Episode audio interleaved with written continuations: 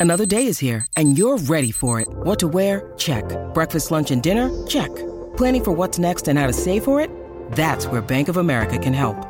For your financial to-dos, Bank of America has experts ready to help get you closer to your goals. Get started at one of our local financial centers or 24-7 in our mobile banking app. Find a location near you at bankofamerica.com slash talk to us. What would you like the power to do? Mobile banking requires downloading the app and is only available for select devices. Message and data rates may apply. Bank of America and a member FDIC.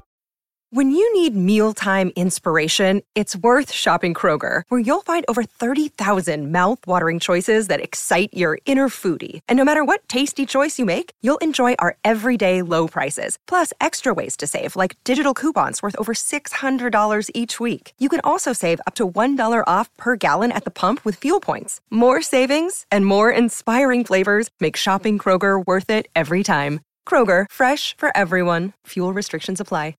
You're listening to the Gold Derby Show on the Gold Derby Podcast Network.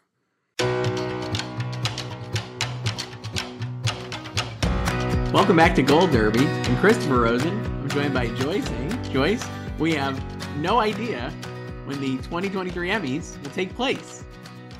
Possibly in 2024. It's going to be great. Uh, since we last spoke, we did a little, we did a pre-record. So this happened, I think, last week, but we did not talk about it together. That the Emmys finally did the thing we all knew they would do, which is move off the September 18th date. Creative Arts Emmys also kicked to the curb from September uh, 10th, I believe they were, and 11th, right?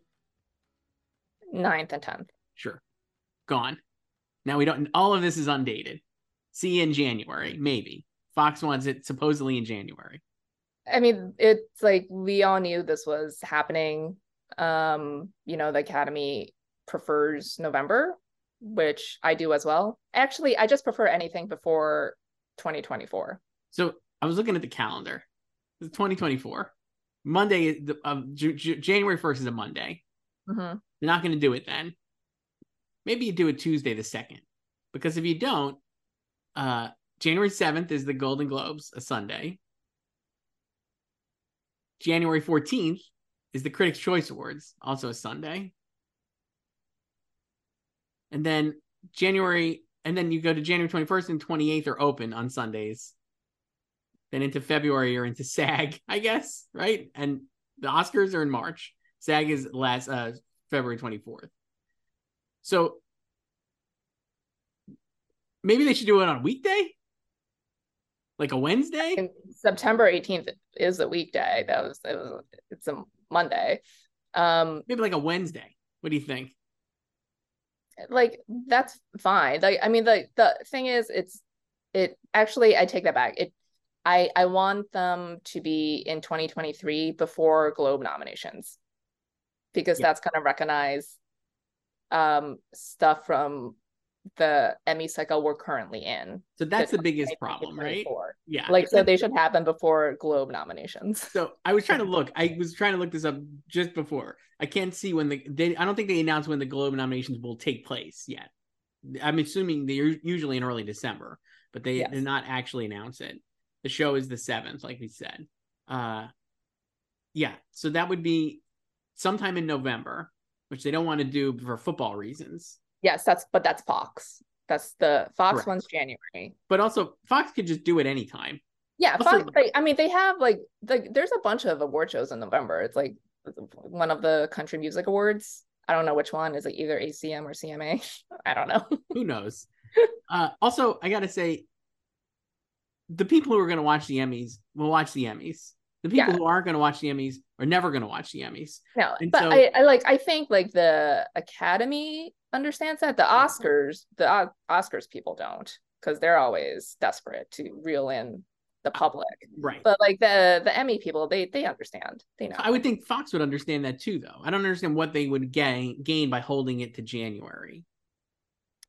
It's it's. I think they just think they have more real estate. I mean, the the other thing is, is like we still don't know when the both strikes sure will be resolved. So today is August second, and um, the studios uh, reached out to the WGA last night, and they're gonna restart negotiations on Friday. That doesn't mean they're gonna hammer anything out. like within the next week.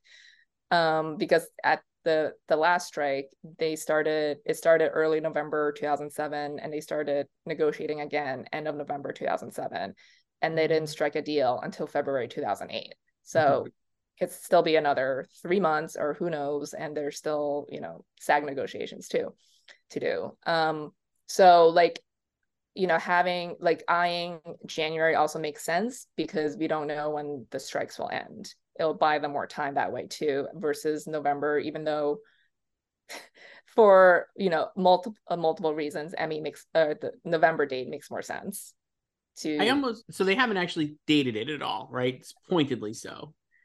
Do you think there's a world where it just doesn't happen and they just do the press release they're going to do the winners obviously. The I mean, they, is still happening. they they should. I think you know a lot of fans would be upset um, and not having a speech. Mm-hmm. Um, from certain actors um, who they've been wanting or waiting to see win.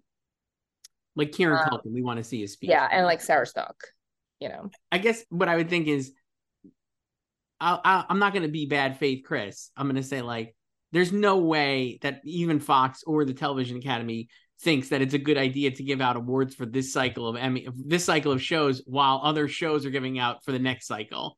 There's no way that that could be a realistic thing that people aren't I mean, aware of. There's there's a there's not a lot of bright people in these uh, top spots. So. I kind of think there are enough, and I think they're going to be like, no, I do, and I think that they're not going to be like, this is a good idea, mm-hmm. that this is your way. So I almost wonder, would it make more sense than to just say, we're going to announce the winners, and then we'll do a show like a, a celebration. Like this is what they kind of did maybe for the Tonys, right during COVID or whatever. It was just like we're not gonna really this this is fucked. We we know it's fucked, and we're just gonna like make it work on the fly. And here's who won, and then we could do some speeches, but it's not gonna be like a full lavish ceremony like we've seen in the past. And we'll just pick things up again for the 24 Emmys in September. But they still, uh, I mean, that was just delayed until September, um, the following year. But like they they still announced the winners on the show. Um, yeah, I think they can do the winners first and then do a show. Announce the winners in like November or whatever. There's really no reason not to. I mean, that's that's also the issue because like for the Tonys, like Broadway was shut down, so they didn't have to worry worry about other award shows, you know, like the Drama Desk Awards or anything, because mm-hmm. there, there were no productions. But there is TV currently that you know other awards groups will be recognizing come January that the Emmys are behind because of the different calendar they use. Yeah. But the other thing is is like if if the strikes um do not end by the fall, uh, then those January award shows could be pushed too, and the Oscars could be pushed. Like we could have another April Oscars, you know, we could have the Globes in February again, like we did two years ago, mm-hmm. you know, and Critics' Choice in March.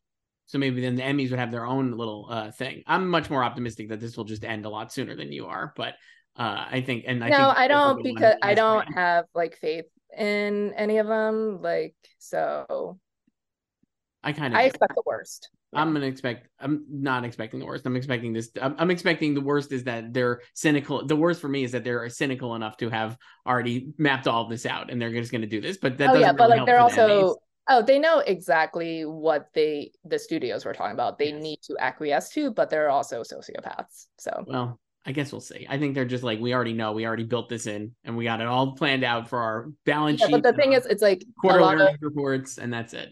A lot of the like like Amazon and Apple, they're not in the business of producing media like True. actual studios and networks are. So they have other resource like sources of income, and you know they're to stay afloat really like this is a side hustle for them making tv shows um and netflix has like foreign acquisitions and everything they could dine off of so like they're gonna be fine forever so well that's why see i actually think i'm not sure apple and amazon are holding it up i mean i can see netflix being since netflix it's a core business for them i think it's more realistic to imagine netflix and mostly Netflix holding it a little bit. oh yeah, yeah, not yeah, like Amazon is like, selling stuff, right? I'm just saying like Amazon and Apple are not going to be troubled at all.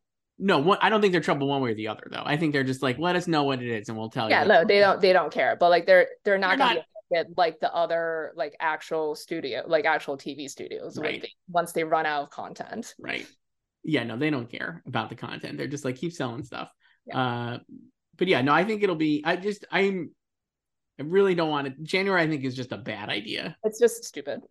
It just is not good, and I'm I'm hopeful that they all know that it's a bad idea. Not just because it's so. It also is just like, boy, you're. I mean, I think the, the the TV Academy definitely knows it's a bad idea. I mean, but... you didn't change the voting, right? Voting is still happening here. We're going voting is still going to start August 17th mm-hmm. and end August 28th. So then they'll just be counted up and sealed until God knows when. Just sitting there.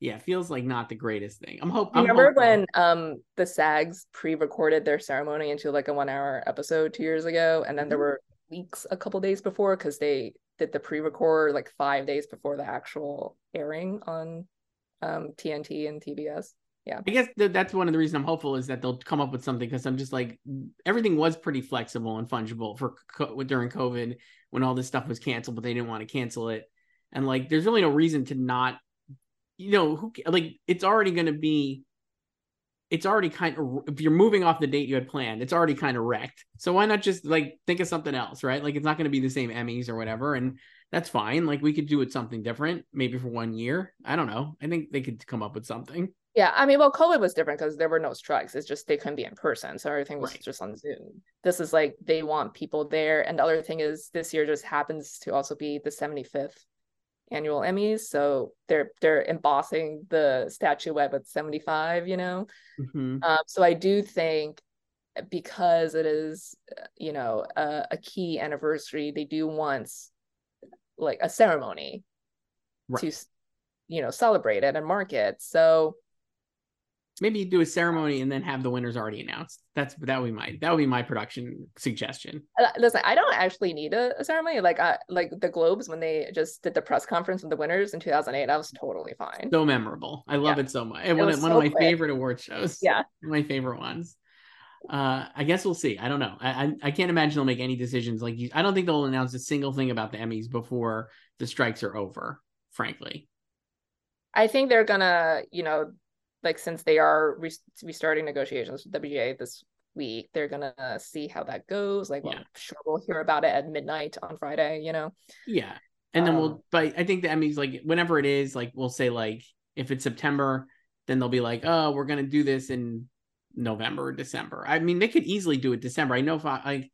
I don't know what. Like, first of all, the other thing is these net like Fox would not doesn't have a lot of doesn't have anything to put on with the strikes, right? Like, I mean, what are they putting on, right? Like, they're gonna. Um, have... I mean, like all all the broadcast networks just have reality shows. So it's like it's not like it's like there's a big. uh Well, that's why what I mean. I'm like it. You sh- it should be before the Globe nominations, which will recognize. So uh, then we're talking maybe after Thanksgiving. after Thanksgiving, maybe on a Tuesday, like before the Globes and Critics' Choice do their. That's when it should be. TV account Fox Fox people watching this like it's still listen. it's still in 2023. It needs to still be in 23. You can't give out awards for this. you just can't do it. The other thing is like what's going to happen, Joyce, which I know you'll hate, is that when it ends up happening in January, the, all the peanut gallery is going to be like they should change the Emmy cycle anyway.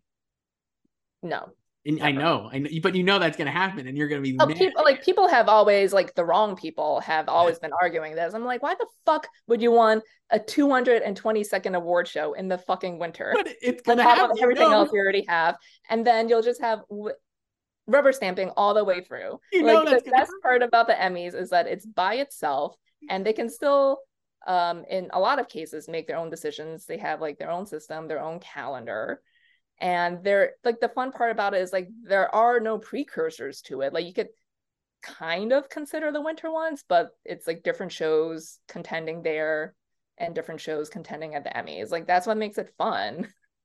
Like the oscars are so boring now. I, I you know though people are going to be already they're oh, going to be course. on board they're going to be like this is ridiculous like, no. why is it on a different calendar? I never no. realized this. Now i have to be very invested in this. I never i mean i deal it. with that like every uh, July with the nominations because people don't understand. Like especially this year with Beef season two, people are like, "Where the fuck is Jamie Lee Curtis?" I'm like, "Oh, look for her next year." the bear, not beef, but yes, yes. Yeah. Why isn't Jamie Lee the Curtis? The same thing. The beef and the bear. the beef and the bear. It, well, it's called the beef. I do that all the time, so it makes me happy. what was I watching that I was like, this will be on season three of the bear. I don't remember. I was watching something yesterday. I I, I got to say I'm, I'm a little. I saw a photo. It's Jeremy Allen White. We're big fans of him here. I would say, right? I love him. Uh, Are you a Shameless fan? No, but I am a Jeremy Allen White fan, and uh, I've been I love his paparazzi photos. Always walking around with a, a ratty ass Mets hat Joyce. Yesterday, I, today I was looking on my Twitter feed. There he is at Dodger Stadium, wearing a fucking Dodgers hat. Well, you know, he just doesn't want to get attacked. I mean, you I, know how the Dodgers fans they're are. Pretty, I've, I've been to Dodger Stadium. They're not great. They're yeah. not great, but I mean, come on, man. I, I did not wear a Mets hat. He needs there. like a he needed like a nondescript Kendall Roy hat that has no logo. He needed the the Marvel Cinematic Universe uh, black caps. Or uh the Rob Lowe the Rob Lowe NFL hat. How about that one? But MLB. Uh love Jeremy Allen White, but man, stick with the Mets, bud. It's fine. Uh Joyce, Joyce, we're gonna do we have episode submissions. Which don't really matter, but fun to talk about, I guess would be fun if they did matter. That I think. Yeah, like it would it would be fun if we were still in the tape system and they did matter. Why don't Why don't we go back to the tape system? Wouldn't that be so much? fun? I would love to. I mean, the tape system was has a lot of flaws. I wouldn't say it's perfect, but it made things interesting because you could see um what people responded to and like in the tape system it's like just a group of like 60 to 80 people, whatever. I mean, back in the day, they would actually go to a screening room and watch all the submissions like the entire day in that category and then vote. But yeah, it's like, and then you you see like what people choose and how, and then like especially back in like the 90s and stuff, like sh- shows they would write Emmy tapes for their act. Like Aaron Sorkin did that for everyone on the West Wing. Like he told Bradley Whitford in season two, he was like, "This will be your Emmy tape." like great. it was. Um so yeah like it's it's not perfect but i think it's more fun and it kind of makes the discussion more interesting because it really uh kind of invites people who are following it to just go more in depth about it instead of just being like oh this person can win because of like their narrative or whatever although that doesn't really happen with the emmys but it's right. like you know that it's a popular show and this just there could just be a coattail win you know stuff like that. Mm-hmm.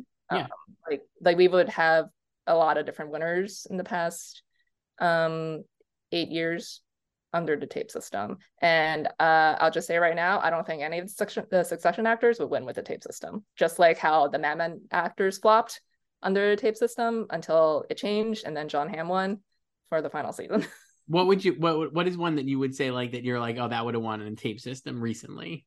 Can you think of any? Um like their submissions, submissions wise. Um and well, like this year, I think Rachel Brosnahan would absolutely win under the tape system. Great, great, great segue too, because we could start with comedy Joyce. Uh, so her tape was the four minutes, which is the finale. It's a great tape. Hmm. Uh, for others, it was Christina Applegate dead to me. We've reached the end, which I believe is the finale as well. Finale. Mm-hmm. Quinta Brunson did teachers conference Joyce. Um, it's that's that's the the one when she and Gregory kiss under yes. that flower exhibition. Yes. Mm-hmm. Uh, Dead Man's Hand was the Poker Face episode for Natasha Lyonne, and Friend or Woe for Wednesday and Jenna Ortega. So yeah, I think Rachel Brosnahan definitely has the best episode, certainly, right? Based on that list. Yeah, because it it shows like she has a a full segment in the middle just on her when Midge mm-hmm. does her routine and you know has like comedy and there's drama and a lot of emotion and there's range I mean also range in terms of the time jumps because it ends in 2005. Yep. Yet in our combined odds, she's still way behind Rachel uh, Rachel Brosnahan. She's still way behind Quinta Brunson. You and I, I think category. It's just like I don't, I don't know. It's it's like, I mean, I again, like I don't, I wouldn't be surprised if Quinta won. I, and I, we've talked about this before. Like this is the perfect time for Quinta to win. Certainly. Um, uh, and that episode is like it's is okay. I guess I I don't even know like what else I would submit for her. None of the comedy ones felt like really surprising to me or even like re- revelatory for actor. It's Bill Hader did uh for Barry. You're charming. Jason Segel did Imposter Syndrome for Shrinking. Martin Short did The Tell, uh, which is a great episode for him. Jason Sudeikis did So Long Farewell, the finale, and Jeremy White did uh, The Bear Braciole, which I think is also the finale. Yeah, like Bill's other option would have just been Tricky Legacies, which mm-hmm. is the the the fifth one, and that's the one he's in the most, and that also like resets the show uh, with the time jump. Uh, but Your Charming is fine. That's when he escapes prison. Mm-hmm. Jason Segel that's the one when when he's drunk, right? Let I me think. take a look. I don't know the shrinking episode titles, unfortunately. I don't know the shrinking episode titles either, which is sad because I, I do know one of them. Boop is a good one. Imposter Syndrome. Yeah, Boop, Boop is Jessica's. Yeah, Boop is a great one. Would have been a great one for all of them. Uh, Imposter Syndrome is yeah. Uh, I think Harrison Ford gets high in a weed gummy, and then uh, they have the party, I believe, right? And all these different right. things happen. Yeah, that's good. So yeah, so under the tape system, you really excelled in comedy if you were drunk. Like mm-hmm. Jim Parsons, he knew how to maximize his submissions uh, with those kinds of tapes, and he won four times. Um, yeah, obviously that was Martin's tape is was obvious when we watched it a, over a year ago. mm-hmm. Jason Sudeikis, he had better. Uh, I don't even know if say he would have better options, plural. I think probably his best option would have been Mom City because he actually had material there, and then the scene with Becky and Baker. So long farewell, he doesn't really do anything. Like people are just kind of saying goodbye to him the whole I, time. I would totally agree. It felt like the the culmination of Ted as a character was Mom City. But I understand doing the finale because it's the finale, right? And I guess they're just like he's just like we're gonna everybody's watching it. It's got all most like writing nomination, directing nomination. It just might as well just like who cares, basically. But I agree. I was kind of if I was it was a handicapping this, I would have had Mom City in the lead for him. Yeah. And then Jeremy, obviously the bear, the finale. So great um, moments for him in the finale. And then he's gonna win. Still hilarious that uh Jon Bernthal has Braciole as his episode when he's literally like three seconds. Three yeah. seconds. Uh, supporting actor in a comedy Joyce Uh, Anthony Carrigan had It Takes a Psycho from Barry. Phil Dunster did Mom City for Ted Lasso. Brett Goldstein did a La Locker Room Aux Folles. James Marsden did Ineffective Assistance, which I think you called. Mm-hmm. Uh, the Ebon Moss-Bachrach did uh, Cersei's. Tyler James Williams did Educator of the Year, and Henry Winkler did Best Place on Earth. Um, I think, I mean, this is the, as we've said, the most competitive category, and um, I think in general these were all great submissions. I would say the only one that's probably iffy is Brett's. Like that's the one where he has just like the the press conference at the end. I mean, yeah. I like when I did watch it, I was like, oh, that's gonna be his Emmy clip, but I don't know if like that whole ep- episode was that good for him. I think like his funniest material was in Amsterdam with the bicycle. Um, Amsterdam would have been a good one, or again, not to keep going back, but like Mom City would have been good too. I think for him. Um, yeah, I wouldn't have done Mom City. I I, I would have done like maybe Chelsea for him, right? I think mm-hmm. that's yeah Chelsea, but like that's fine. But everyone else nailed it. Like Henry didn't really have a lot of options. That was you know his one man show. Anthony, It Takes a Psycho, of course, you know, his um, reaction to Cristobal's death. Phil, Mom City, duh. James, obviously ineffective assistance, like him reading lines with Ronald's for Lone Pine. And that's also the writing nominee. Um, Ebon, yeah. And like, yeah, TJ Dubs, you know, we've been saying since Educate of the Year, it was like, this is a great meta submission. Mm-hmm. I don't know, like it's he probably has like better acting moments in other episodes of Abbott, but you know, he does get to give a speech in the episode. Right. I feel like this episode, like he's more reactionary to stuff because he has that moment when um lisa and Walter tells him why he needs to accept the award. Um Lisa but, Walter, I mean, I mean in our hearts.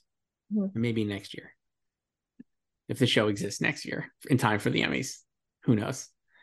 Uh, Joyce would they would they hold it? Would they change the, the cycle if there's if it goes on into January? What do you think?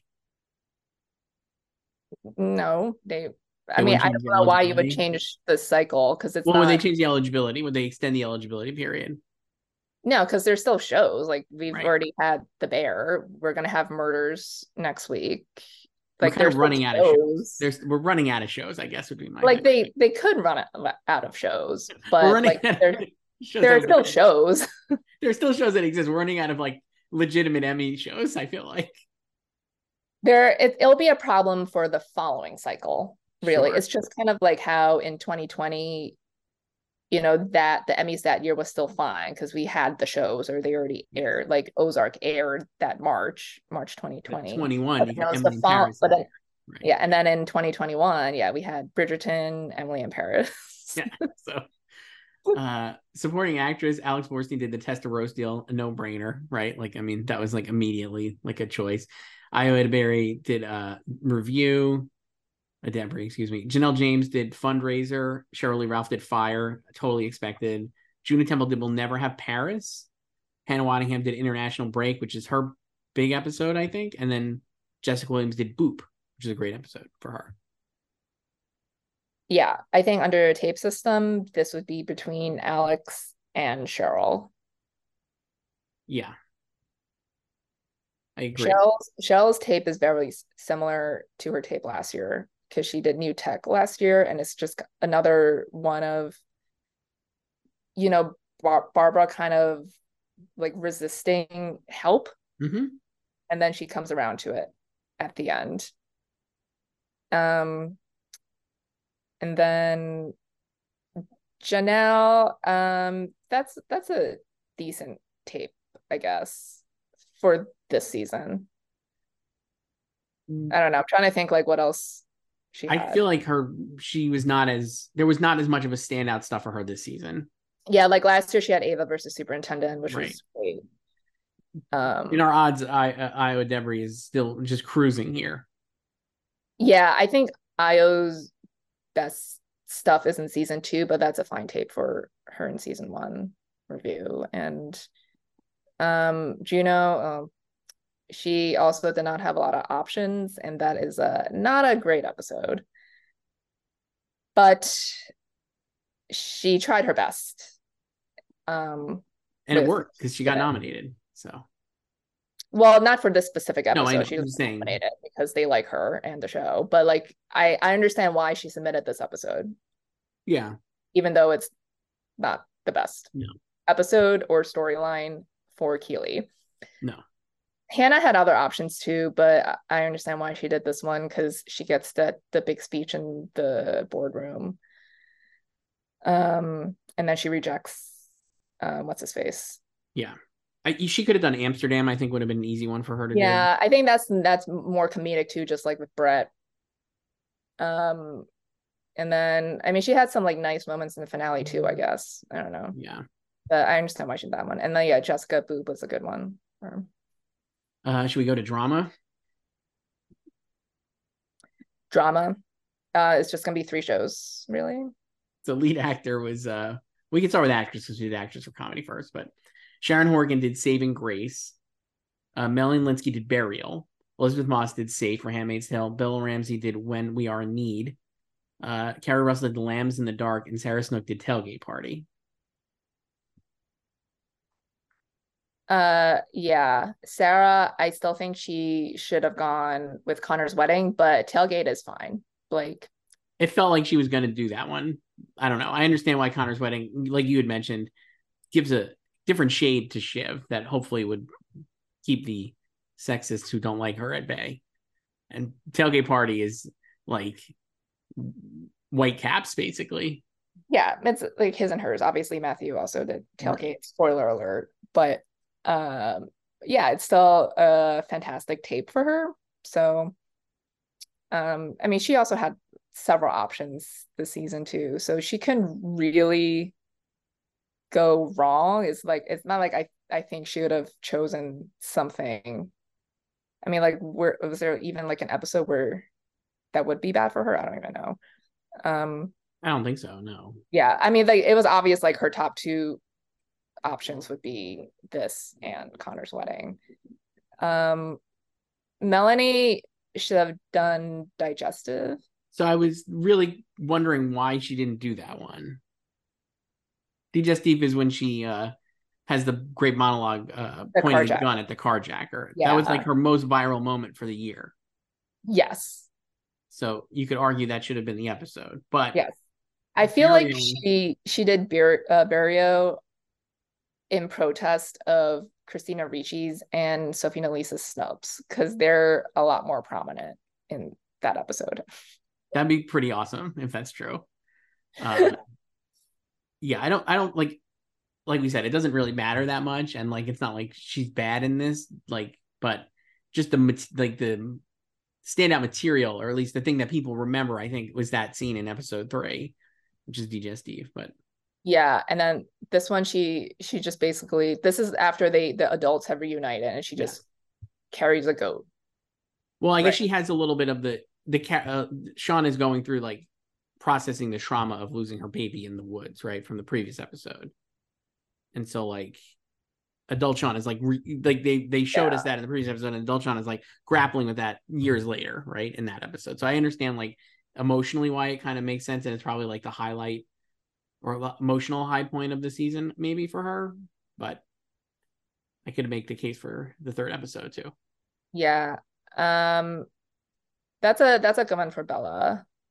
Very good. That's the one with uh, Scott Shepherd and the cannibals, where she has to murder him because he's an awful uh, rapist.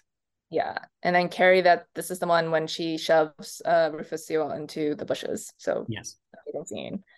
And then Lizzie just hit the finale, which sure. hmm Um and Sharon also did the finale. Uh I I she probably had better options too, but I understand doing the finale, I guess.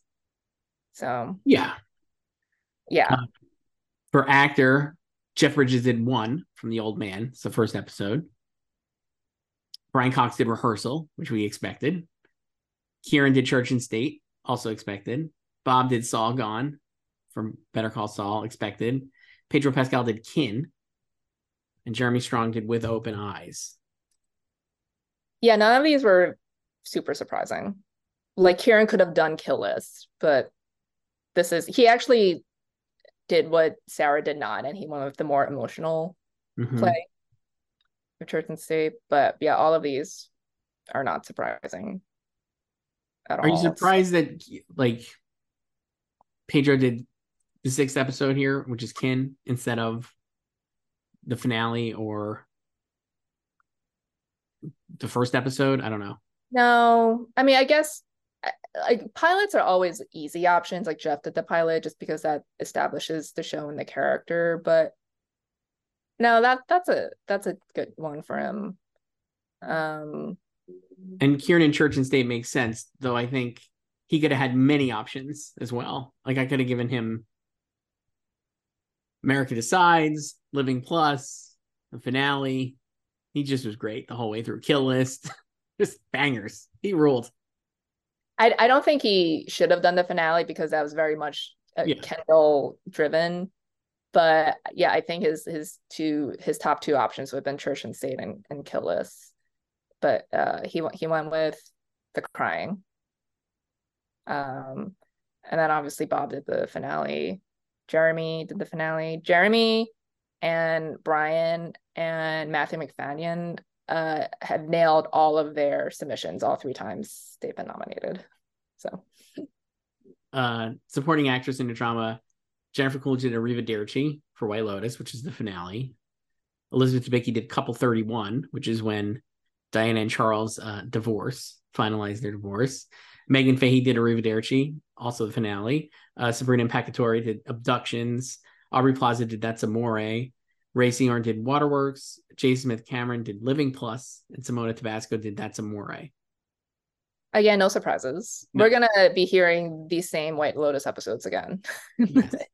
in like five minutes. But um yeah, I've been I've been really toying since we last spoke with like this category. Jennifer Coolidge remains like well out in front, but I'm like, am like definitely idle hands or whatever that word, like whatever that cliche is, and I'm just like, man, what if it is really J. Smith Cameron here, like just for the sweep, hoteling. just for the sweeping it out. I was like, I just think Megan is like really good, and I think people really like her on the show. But I'm also like they could just be very lazy here and just put Jennifer Coolidge in to win because everybody expects Jennifer Coolidge to win. That said, I I just do think that Meghan Fahy is pretty strong option from the White Lotus as well. And then if J. Smith Cameron, even though for the fourth season she obviously did not have a lot of material, um, she could just win, or maybe Ray wins, which would be great.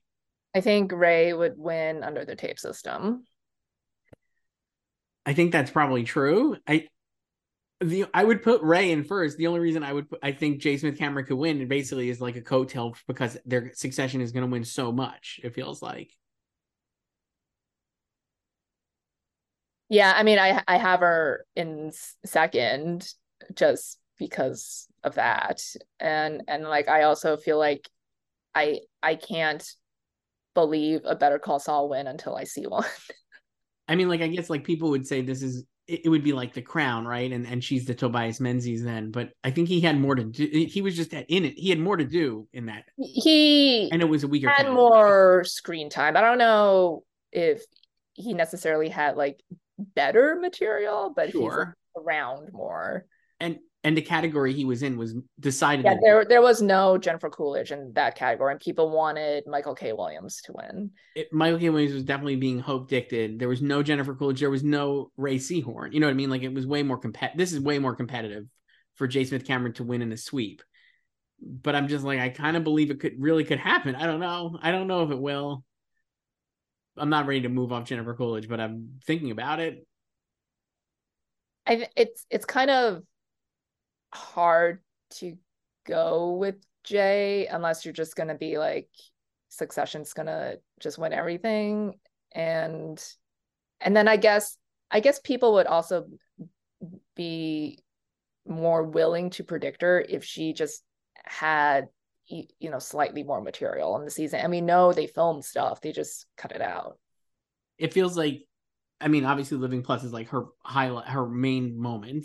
She's in a little bit of Church and State, really not the rest of the season at all.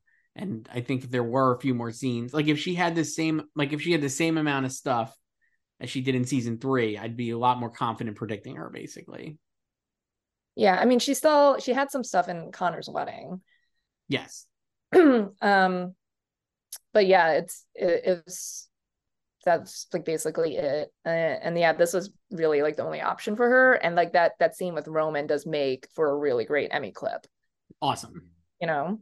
So and then you know again she's she's a supporting character so it's it, it's fine it, she's not in it so much but yeah. like up against like i i think you know with like the oscars too a lot of like frauding like leads frauding and supporting people have a warped idea of what a supporting character actually is. Like Gerri is a supporting character and she's she's not like a, a high supporting character, but um I don't know if I would have necessarily nominated her this year, but I don't have an issue with her nomination.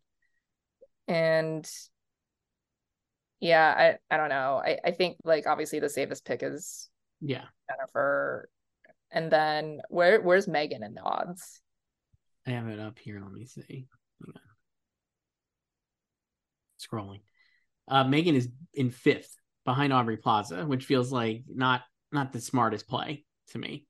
Megan should be ahead of Aubrey. I feel like it's Jennifer Coolidge, Rhea Seehorn, and then those are way ahead. And then Jay Smith Cameron, Aubrey Plaza, and Meghan Fahy, Elizabeth Debicki, Sabrina Impacciatore, and Simona Tabasco.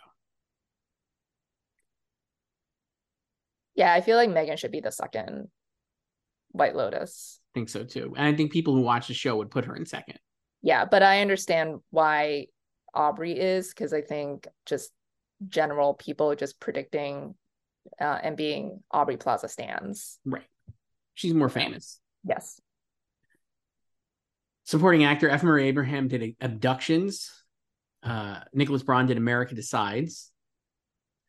Michael Imperioli did That's Amore. Theo James did That's Amore. Matthew Macfadyen did Tailgate Party. Alan Ruck did Rehearsal. Will Sharpe did A Arrivederci. And Alexander Skarsgård did Kill List. Oh, dude, the, the same White Lotus episodes. Same White Lotus episodes. Uh, and all the Succession ones feel dead on. Yeah. So, you know, the fun thing about the Succession acting submissions, if you count um the the the guest acting nominations, every episode of season four has been submitted for acting except for Connor's wedding, which tickles me. It's so funny because um the Munsters you have Cherry Jones, mm-hmm. rehearsal Brian and eldest son. Uh, Connor's wedding nobody. Honeymoon States, uh, Hiam Abbass and Arian Moayed, Kill List, A Scars, Living Plus, JSC, Tailgate, Sarah, Matthew, America Sides, Nicholas Braun, Wasabi, Lemon LaCroix, of course, uh, Church and State, Kieran, Harriet, Walter, and James Cromwell with Open Eyes, Jeremy Strong. But if you include writing and directing, then obviously Connor's wedding is part of this group as well. So, so uh, every episode of season four has been nominated across acting, writing, and directing, or not, or submitted, I should say. Were you surprised that I, rehearsal makes sense for eldest son Connor Ruck, uh, Connor Roy, Alan Ruck, but were you surprised he didn't do Connor's wedding? Oh no, of course, no, never. I always thought he would do rehearsal and he should do rehearsal.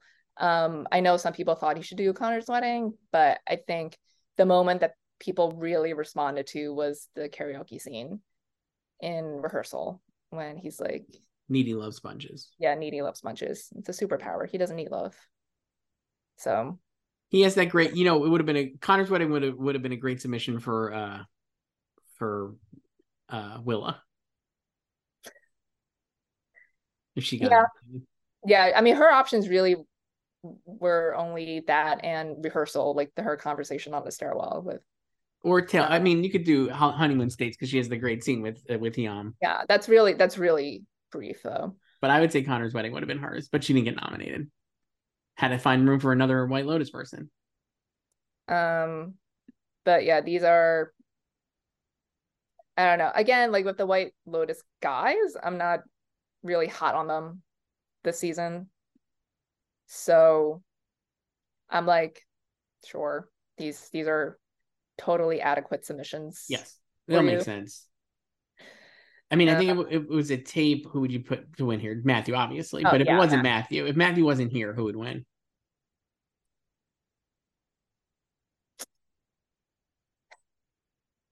Um, mm, I think a lot of White Lotus fans want Will Sharpe to win, but I don't think so. I. Um, I mean, Ace Scars has a lot of material. I think it would it might be between Ace Scars and Eldest Son. I think they just have like I, I think Eldest Son has the most impactful scene. Yeah. Uh, but A Scars has more material in Kill List. I think Nick Braun would really rate. That's a great episode for him and and Greg because you have not only just the wasabi uh LaCroix, but you have the great scene in the hallway with uh what's her face? Kendall's yes. assistant, Jess. Uh that's amazing. That's like a great episode for her too, but obviously she's not gonna get nominated. Yeah, but like he wouldn't win under the tape system. Um No, I don't think he would win, but I think he'd be like competitive. I think I, I mean, I still like it, like in real life, like now, I still think like all four Succession guys are ahead of the White Lotus guys. Yeah, pretty sure I have that ranked like that as well. Uh, the other ones, Joyce, we could do were uh, limited series, limited, but it's just supporting people because the leads submit the whole show. And I gotta say, when I watch a limited series, Joyce, I don't really pay attention to the episode titles. I'm just gonna come out. oh, say, Oh, same. Yeah. Just watch the show, and it's like a long movie to me because uh, that's a lot. But of it's a ten-hour movie. I don't like ten-hour movies. I don't it's like ten-hour movies. A lot of these, a lot of these series feel like ten-hour movies. Ten episodes uh, the season. So Murray Bartlett did "Welcome to Chippendales" for uh, Leeches. Paul Walter Hauser did uh, "You Promised" from Blackbird. Richard Jenkins did uh, "Lionel" from Monster. Joseph Lee did the drama of original choice from Beef. Uh, Ray Liotta did "Hand to Mouth" for Blackbird. Young Mazino did "Just Not All at the Same Time" for Beef and Jesse Plemons did Do No Evil from Love and Death. Yeah, I had to look up like what these were. So what'd you find out? Well, so Murray did the one uh when he takes the the show to New York. This would be a great way for them to be listed, actually, and thing like friend style. The one with oh, the one with yeah. that's a great way to describe these because I don't think people yeah. would know these by name. um, and then uh, PWH did the finale. Good episode for him. Mm-hmm. Um, the Richards was, I mean, this was an obvious choice for him because it's named after his character. right. That helps. Um, Joe, that one is like at, when he gets beat up at the end by um Danny Steven. Um, and then Ray, this one, which one? I forgot what number this one was but he didn't have a lot of options either. So this one was like, mm-hmm. I think was this the one when he threw up, or he he like got sick. I think I don't remember. Um, and then Young, that's the one in Vegas. Mm-hmm. And Jesse Plemons, who is like basically last in this race. Uh, do you know Evil is the the fourth one, and that's um like after uh, the murder, and then at the end he confesses, or he calls the cops to confess that he had an affair with with Candy. Um, so we like totally fine submissions. I think again they don't matter. Um, I I still think PWH is the front runner, and he might just be like a default winner I think point. he's the front runner, but I still can make a strong case for Young Mazino, and I'm gonna go down with that ship. You can, but I'm just like not gonna even think about that. The problem is this is a category that maybe they're just not gonna think about. And in yes, that case, which has been my argument, so Paul Walker Hauser would be the winner. I think they could think about. We just have no. There's like, I just think that he he is not faced off like a lot against a lot of these people, right? For, for in the winter awards when he won, and so he could just be a default winner because he won previously. And like you said, maybe they're just not thinking about this, but if they do, maybe they go with the show they like the most. I I just think like like had Blackbird gone into series, I don't think anyone would be questioning it that much. No, I think that's true. But, um, I think it's valid to question it since it did not, and you know, it they did not like the show that much. But again, it's just the actors voting for the winners, and the actors like the show because I got three acting nominations. Um, I just feel like you know, like I said, like what two weeks ago, like he's he feels like he'll just be another Ben Whishaw, Right. Um, you know, not from a series nominee, but he had enough juice to cross the line. Like they both won the Globe. Um, and and then there just was not enough passion for the other nominees, uh, enough for one of them to topple him. And I mean, you like you had that with also like Patricia Arquette, really. Like, I guess that's more of like an upset because people thought it, it would be Patricia Clarkson for Sharp Objects, but they didn't care about Sharp Objects. And um, I mean, you could even say like, you know, when when Regina King won for American Crime back to back years, like, you know, they just kind of like this person or um they were the front runner. I mean, Regina was not the front runner like coming off of things like Ben was, but it it just kind of feels like that where um Paul will just kind of coast to a win in a way. Yeah, I mean, it makes sense. I guess yeah, like I just don't I mean, I, like I, I like if if he lost, I wouldn't be shocked, but I I think it's just I'm not going to overthink it. Right. So uh, supporting actress, uh, limited series. Annaleigh Ashford did Welcome to Chippendales February 31. Maria Bello did The Great Fabricator for Beef. Claire Danes did Me Time.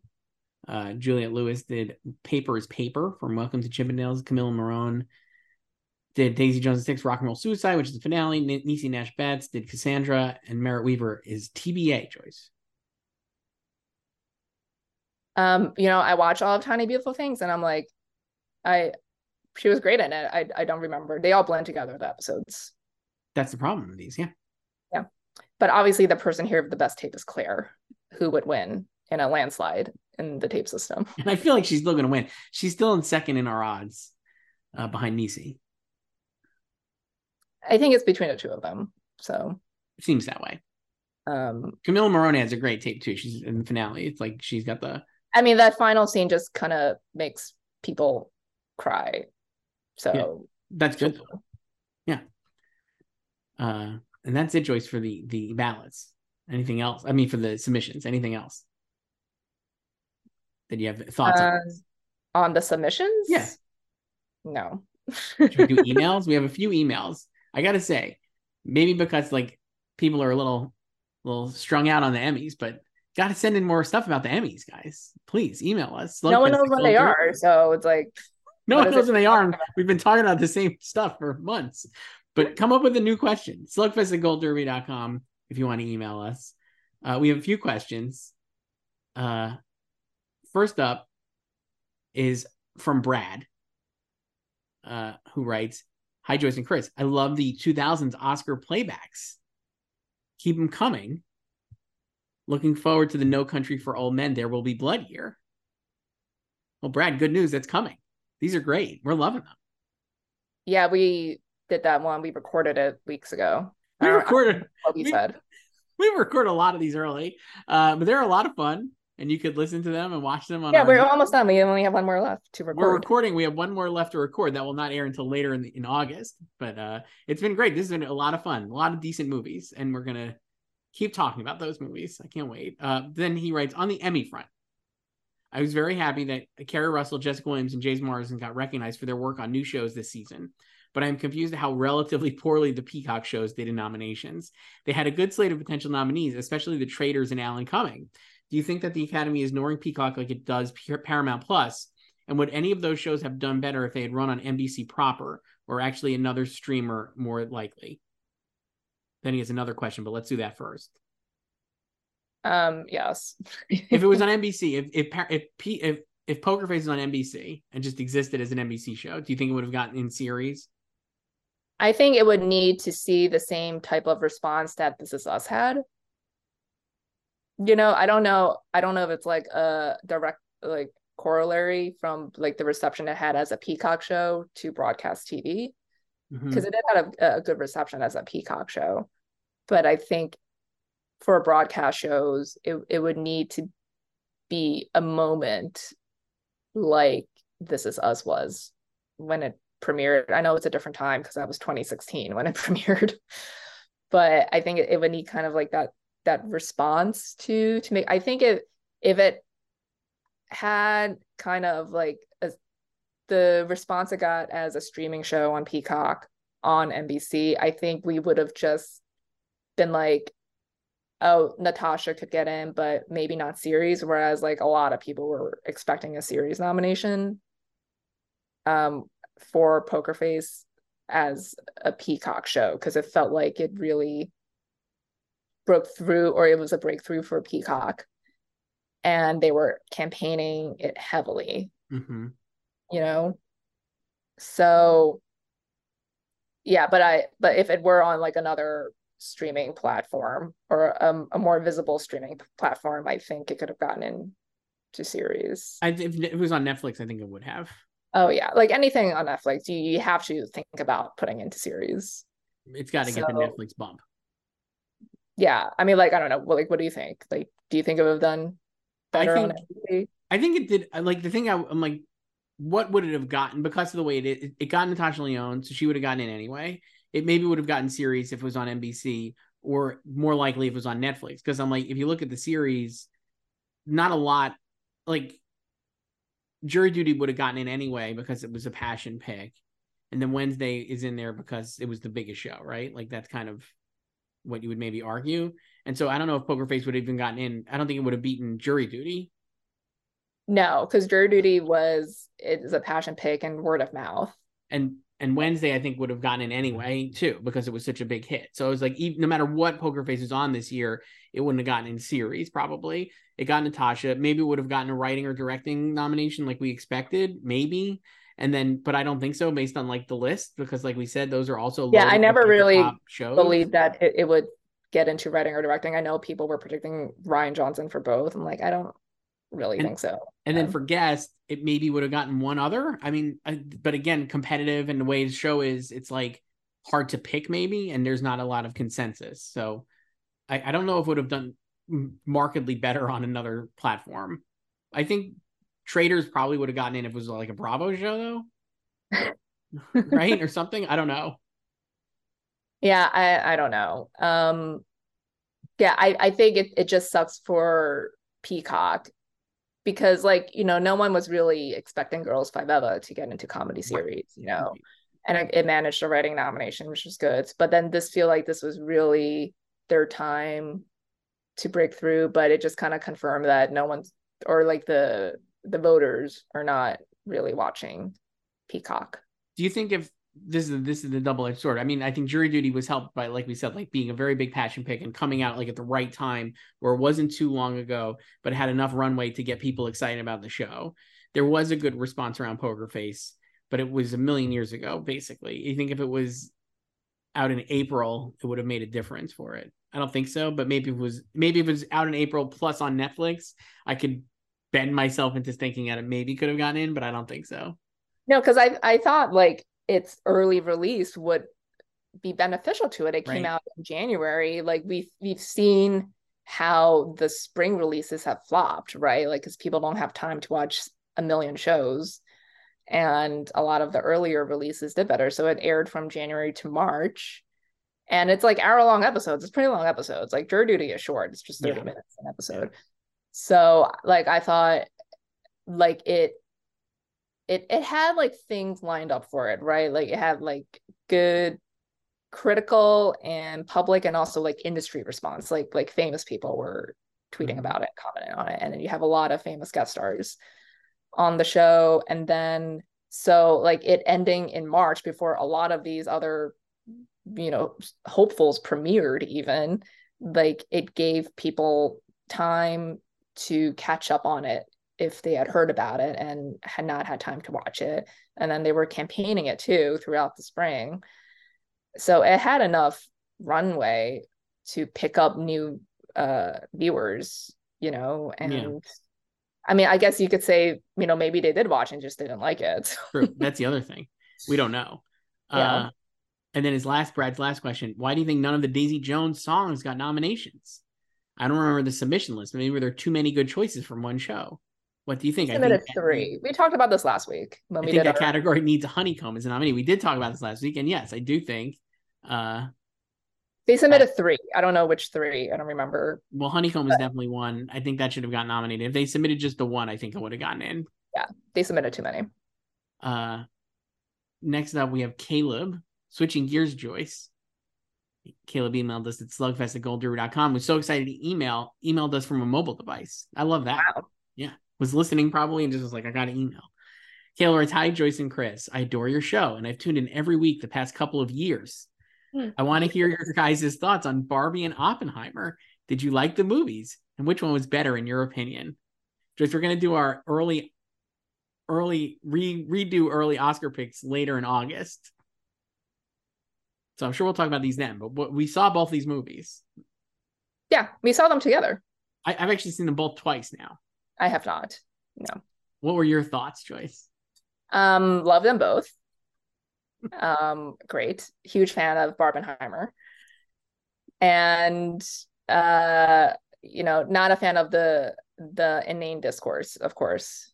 Now. Of course. I, I guess it. the thing the thing I, I love them both also. I think they're far and away, and I've not seen everything this year, but I so like I still haven't seen like past lives. That's on my list. I'm gonna see it before we do our redo our Oscar early Oscar picks. Um, but that being said, far and away the two best movies of the whole year for me, like without a doubt. Uh, and they both delivered. It's hard to imagine with all the hype and like buildup that they actually delivered, and then they did. That's like the best part to me. Yeah, and I so uh, I saw so I think the correct order is Barbie first and then Oppenheimer, but we both saw the reverse order. Mm-hmm. But having seen that order, I think it should be Barbie first and then Oppenheimer because Barbie asks, Do you guys ever think about dying? So you got to end with Oppenheimer. Yes. And, um, but I mean, and you know how I feel about long movies. Oppenheimer is a three hour movie, but it doesn't feel like it. It moves so well. It actually so well edited. It it ruined to me. It has ruined three hour movies because I'm going to be watching them this fall certainly, and I could think of one that I've seen already and go, why does it not feel like Oppenheimer? Why is it not moving? It is so slow, and I'm sitting here dying for three and a half hours. Uh, this is just quick. It really moves. Yeah. Um, it it doesn't like like I, I I took my friend to the screening and we both came out like like we knew going in it was three hours and it was like that that was like a fast three hours and it's like we could watch it again. And even though it's like mm. you know the ending is is so heavy but it's just like wow that that was a great fucking time. And then it's it's like we so we we kind of talked about this a little bit in our oscars playback pre-record the other day. So we're just repeating ourselves but that's gonna come out later. Yeah. i would say like uh but um yeah i don't even know what i was gonna say well but... i was gonna say with barbie i feel like another one for the length every movie feels not even just three hour movies every movie feels like it's too long now right like mm-hmm. no matter what it, it's like every movie feels like it's 20 minutes too long or there's just one other thing and barbie i think could have easily been like over two hours and like had too much. And to me, it another movie that is like the perfect length for what it is. It actually doesn't drag. And yeah, I was just like really in love with that as well. I think that bound like that one, it really works. And it worked better for me the second time because the stuff I found like with Barbie, and I greatly enjoyed it. But the first time I was like, man, the Will Ferrell stuff just is a total whiff. I just found that Mattel whole sequence like kind of like baffling. And then even the intro, because so much of it is like the marketing, I was just like, come on, wrap it up. But in the second time, I was like, oh, it actually works. And the Will Ferrell stuff even made me laugh a couple of times. Um, yeah, I think like in Barbie, the the weakest stuff is still the human stuff. Like yeah. I, I think they need a like a little bit more material with uh, America Ferrera and Ariana Greenblatt. But yeah, like I, I like that it was not over two hours because like you said, it could have easily been over two hours, mm-hmm. but it wasn't. And um yeah, it was I I it was just like a nice three act movie and then like with like oppenheimer i you know it's it's like a biopic but it's such an entertaining biopic because it's not your straightforward like you know copied from wikipedia chronological uh, obviously it's not going to be chronological because it's christopher nolan mm-hmm. but the way he reassembled everything and then like the dual timelines and then also adding like a quote unquote mystery to it too and then like threading everything together by the end was great and um yeah uh, i love them both. So it's it's just like yeah like you said it's kind of crazy that they both delivered and they're both huge successes. And then i said this the other day when we were recording like to me the more mind-boggling thing is not barbie about to hit 1 billion worldwide because like I felt like it was always going to be successful no matter what. But like Oppenheimer is going to hit like 800 900, right? Like like for that type of movie that's wild. It's it's it's lunacy. It really is. And I'm sure we'll be talking about both of these movies like most of the year now, I think, especially from award standpoint, which I guess we can get into later, but they're both a great time at the movies. I I highly enjoyed it. I mean, you know, Biden saw it he said it was a compelling film. Oppenheimer. Yeah, it was compelling. He saw it on vacation in Delaware. So Oliver Stone loves it. Mm, it's been compared to JFK. I don't think totally accurately, but it does have some JFK in it, and it certainly does feel like a movie that Oliver Stone could have made uh, in his heyday. Yeah, um, good. And I love Oliver Stone. Well, like he said, like he he he turned it down because yeah. he couldn't figure out how to adapt it, and he thinks Chris figured it out. So pretty great. It's a great time, a great time to like movies, I guess. Those are that's our thoughts on on Barbenheimer. Yeah, but then you know, of course, they're just gonna learn the wrong lessons from it, as we also said the other day. So I will be, I will be curious to see like like you were saying, we did not talk about this the other day. The, this the the discourse around these movies is already uh, pretty pretty pretty uh media illiterate, I would say, and I'm wondering uh how that will play out when we're doing like it later in when we do the Oscar when everybody's got to be mad at the movies, you know, like when we get to like November, December, January, and everything sucks, and we got to make villains out of these Oscar movies or whatever. I'll be curious to see how the Barbie and Oppenheimer uh haterade kind of like swings back around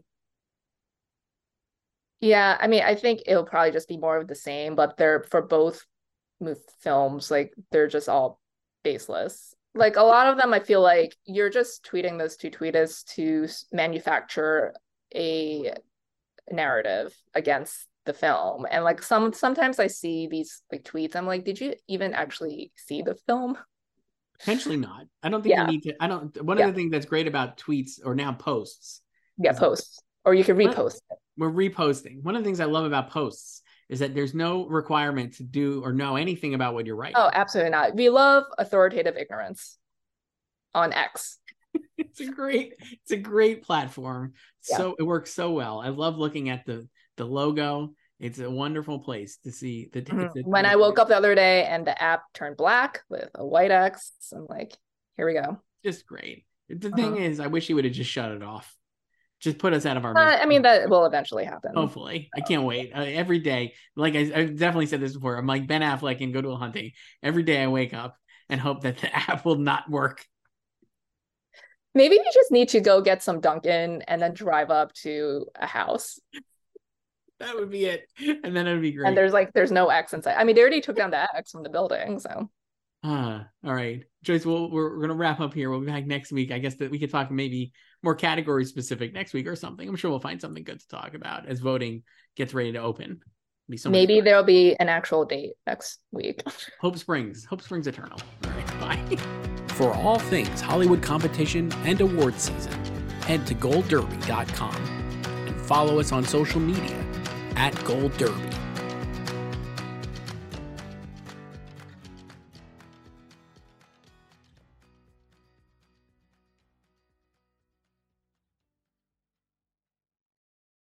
Anatomy of an ad. Subconsciously trigger emotions through music. Perfect. Define an opportunity. Imagine talking to millions of people across the U.S. like I am now. Identify a problem. Creating an audio ad is time consuming offer a solution. Utilize cutting edge AI. Imagine creating all that in under 30 seconds. Well, we did to create this ad. To learn more about AI in the audio industry, download the white paper from audiostack.ai.